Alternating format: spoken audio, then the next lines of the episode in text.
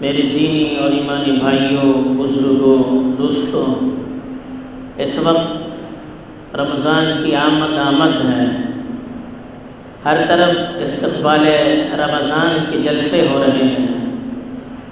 مسلمانوں میں رمضان کے تئیں بیداری کی کوششیں ہو رہی ہیں، رمضان کے فضائل، روزے کے فضائل، اس کے احکام، مسائل وغیرہ سے لوگوں کو واقف کیا جا رہا ہے تاکہ رمضان کا مہینہ آنے سے پہلے ذہناً، فکراً، عملاً وہ اس کے لیے تیار رہیں۔ اور یہ اللہ کے رسول صلی اللہ علیہ وسلم کی سنت بھی ہے کہ آپ صلی اللہ علیہ وسلم کا بھی معمول تھا کہ رمضان سے پہلے لوگوں میں رمضان کی اہمیت کو اجاگر کرنے کے لیے تقریر کیا کرتے تھے، اس کے فضائل وغیرہ بیان کیا کرتے تھے۔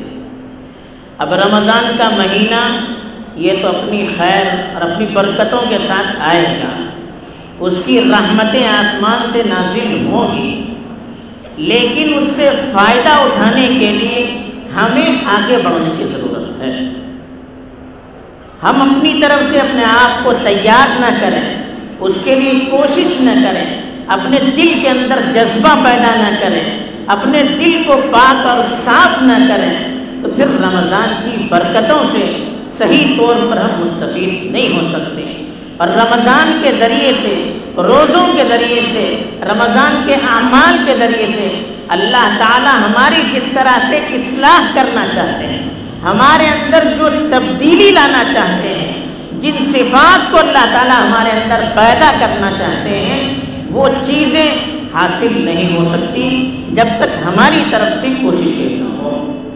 اب ہمیں رمضان کے مہینوں کی برکتوں سے فائدہ اٹھانے کا صحیح موقع ملے، صحیح طور پر ہم رمضان کے اعمال ادا کر سکیں، اللہ کی برکتوں سے ہم مالا مال ہو سکیں، اس کے لیے ہمیں ان اسباب کو اختیار کرنا پڑے گا جن اسباب کے اختیار کرنے سے اللہ کی طرف سے عمل کی توفیق ملتی ہے۔ توفیق کا مطلب یہ ہوتا ہے کہ کسی عمل کو کرنے کے لیے دل کے اندر جذبات کو پیدا کرنا، اللہ کی طرف سے جذبہ پیدا ہوتا ہے، راستے آسان کر دیے جاتے ہیں، رکاوٹیں دور کر دی جاتی ہیں، جس کی وجہ سے آدمی آسانی سے اچھا عمل کر سکتا ہے، اس کو توفیق کہتے ہیں، اور یہ توفیق اللہ کی طرف سے حاصل ہوتی ہے۔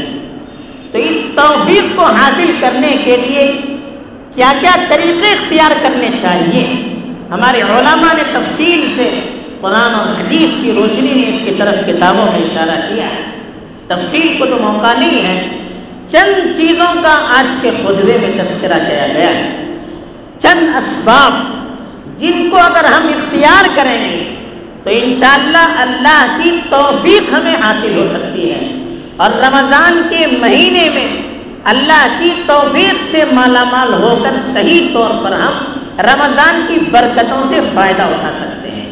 اب وہ کیا اسباب ہیں، اس میں سے پہلی چیز تو یہ ہے کہ نیت صحیح ہونا، جذبہ صحیح ہونا۔ اللہ تعالی ہمارے اندر کے جذبے کو دیکھتے ہیں کہ ہمارے اندر کا جو جذبہ ہے وہ صحیح ہے یا نہیں، ہم اپنی طرف سے کچھ چاہتے ہیں یا نہیں۔ جس جذبے سے انسان کام کرتا ہے، جس جذبے سے انسان آگے بڑھتا ہے، اللہ کی طرف سے بھی اس کے ساتھ اسی طرح کا سلوک کیا جاتا ہے۔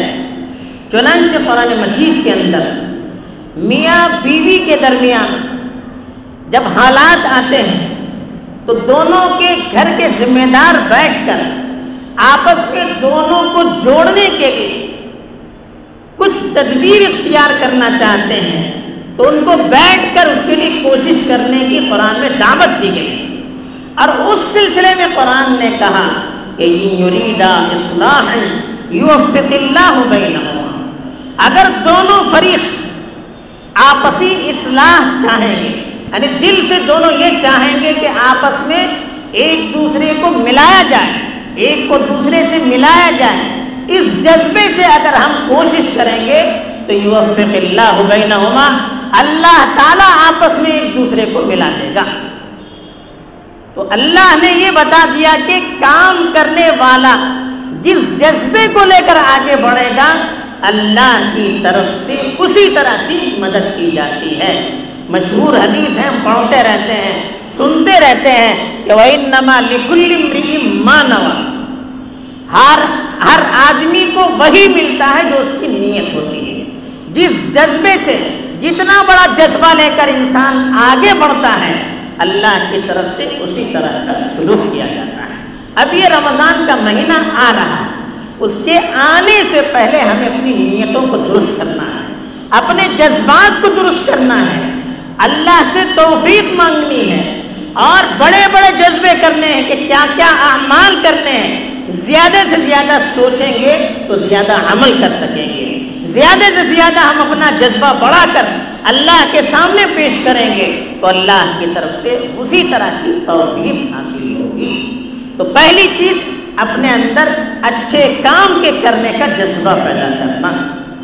دوسری چیز جس سے اللہ کی مدد آتی ہے، اللہ کی طرف سے توفیق حاصل ہوتی ہے، وہ ہے کہ انسان اپنے آپ کو اللہ کے سامنے بالکل بے بس ثابت کرے، اللہ کے سامنے اس طرح سے پیش کریں کہ یا اللہ مجھ سے تو کچھ ہوتا نہیں ہے، نہ میری طاقت سے کچھ ہوتا ہے، نہ میرے جذبے سے کچھ ہوتا ہے، نہ میری عقل سے کچھ ہوتا ہے، نہ میری صلاحیت سے کچھ ہوتا ہے، نہ میرے مال و دولت سے کچھ ہوتا ہے، یا اللہ جو کچھ ہوتا ہے تجھی سے ہوتا ہے۔ اپنے آپ کو بے اختیار کر کے اللہ کے سامنے پیش کرے اور ہر کام میں اللہ سے مدد طلب کرے، اپنی حیثیت اللہ کے سامنے پیش کرے کہ یا اللہ میری طرف سے تو کچھ نہیں ہو سکتا، میرے ساتھ شیطان ہے، میرا نفس ہے، دنیا کے وسائل ہیں، دنیا کی مادیت ہے، میں اپنے بس سے تو کچھ نہیں کر سکتا جب تک کہ تیری طرف سے ہماری مدد نہ ہو۔ قرآن میں سورہ فاتحہ کے اندر ہمیں اس کی تعلیم دی گئی، ہر نماز کی ہر رکعت میں ہم سے کہا گیا کہ اللہ کی عبادت کرنی ہے تو اللہ سے مدد بھی مانگنی ہے، ایاک نعبد و ایاک نستعین۔ ہر نماز کی ہر رکعت میں ہم پڑھتے ہیں کہ یا اللہ ہم تو تیری ہی عبادت کرتے ہیں اور تجھ ہی سے مدد چاہتے ہیں، یعنی جو کچھ کرنا ہے یا اللہ تیری مدد سے کرتے ہیں، ہمارے اپنے اختیار سے کچھ نہیں کرتے۔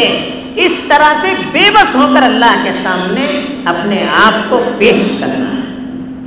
تیسری چیز دعا، جب ہم نے اللہ کے سامنے اپنے آپ کو پیش کیا اب اللہ سے دعا کرنی ہے کہ یا اللہ یہ جو رمضان کا مبارک مہینہ آ رہا ہے، اب اس مبارک مہینے سے ہم کس طرح سے فائدہ اٹھائیں، اس کے لیے اللہ تو ہماری مدد کر۔ بار بار اللہ سے دعا کرنی چاہیے، دعا جتنی طاقت سے کریں گے، جتنا اللہ کے سامنے گڑ گڑائیں گے، جتنا روئیں گے، جتنا اپنی بے بسی کا اظہار کریں گے، جتنا مانگیں گے، اللہ کے نزدیک اتنا ہمارا مقام بڑھے گا۔ اللہ یہی چاہتے ہیں کہ بندہ میرے سامنے اپنے آپ کو بالکل ہیچ اور کمتر ثابت کریں اور میرے پاس بھیک مانگے، میرے پاس گڑ گڑائے، میرے سامنے آنسو بہائیں، یہ اللہ چاہتے ہیں۔ جب اللہ کے سامنے اپنی بے بسی کا اس طرح سے ہم تڑپ تڑپ کر ہم اظہار کریں گے، اللہ کی رحمت جوش آئے گی اور پھر اللہ کی طرف سے ایسی مدد آئے گی کہ ہم سوچ نہیں سکتے۔ اسی لیے اللہ نے کہا وَيَهْدِي إِلَيْهِ مَن يُنِيبُ، جو اللہ کی طرف رجوع کرتا ہے، جو اللہ کے پاس گڑ گڑاتا ہے، اللہ تعالیٰ اس کو صحیح راہ دکھلاتے ہیں، اس کو اللہ کی طرف سے توفیق ملتی ہے۔ چوتھی چیز جس کا ہمیں خیال رکھنا چاہیے وہ ہے اچھے اعمال۔ اچھے اعمال اپنا اچھا اثر دکھاتے ہیں۔ اچھے اعمال کا مطلب کیا ہے؟ شریعت کے مطابق جو عمل ہوگا وہ شریعت میں اچھا عمل مانا جائے گا۔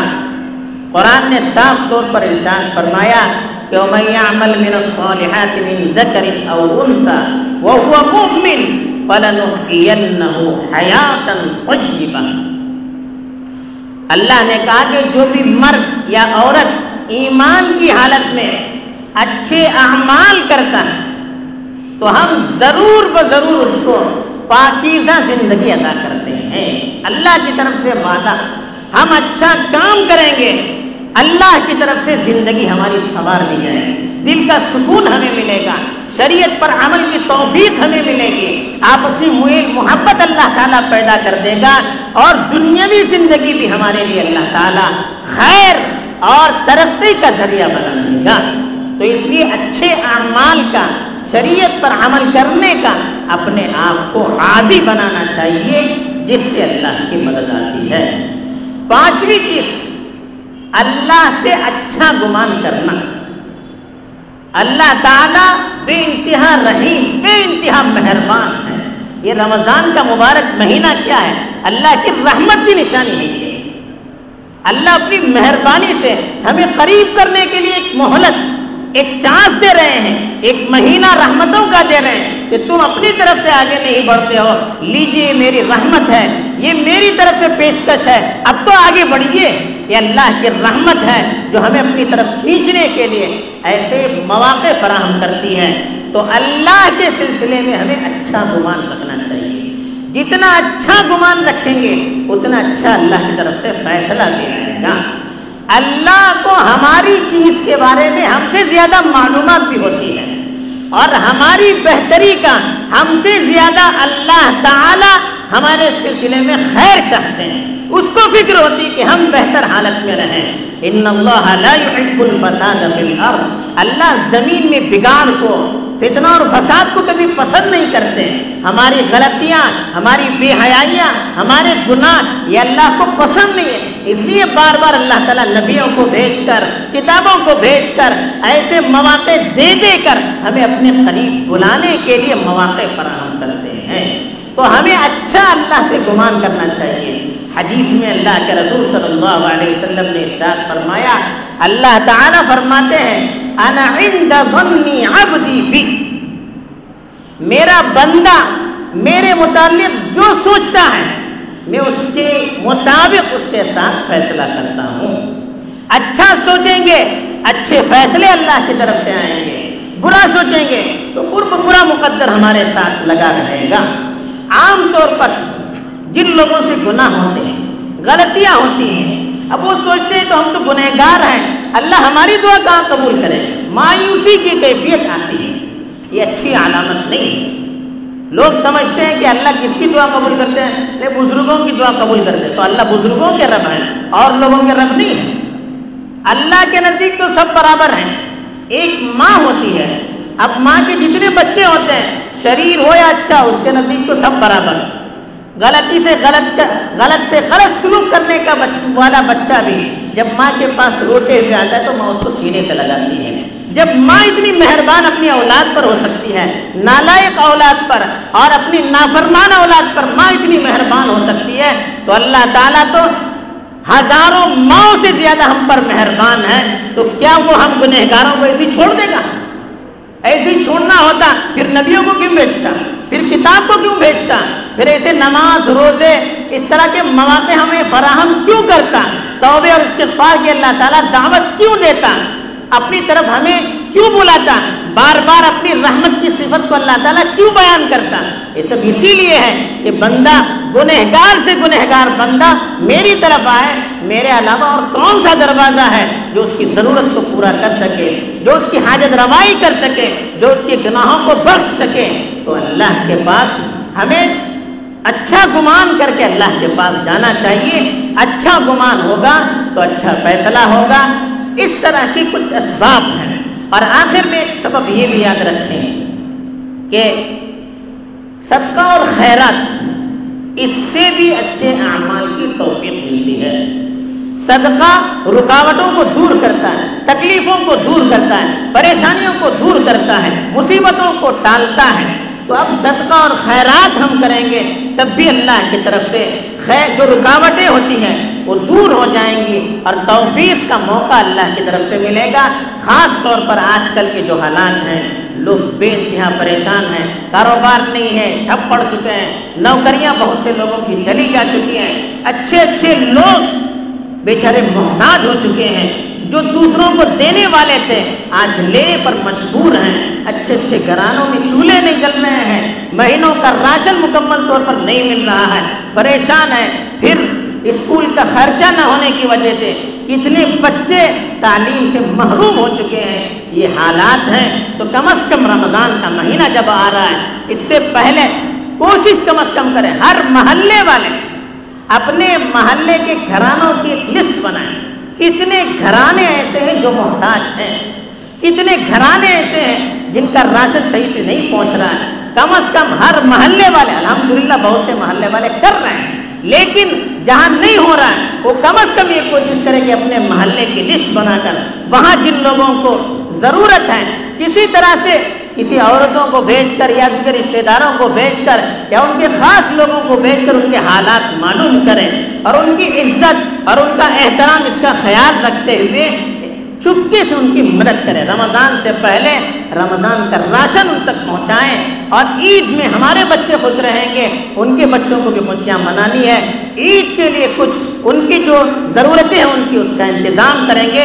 تو یاد رکھیے رمضان سے پہلے سے یہ کوشش ہوگی تو رمضان کے مہینے میں ان کی ان کے دلوں سے جو دعائیں نکلے گی اس کی وجہ سے اللہ تعالیٰ ہمارے لیے راستے کھول دیں گے, راستے آسان کر دیں گے اور رمضان کی خیر اور برکت سے فائدہ اٹھانے کا سب سے پہلے اللہ تعالیٰ ہمیں موقع دیں گے.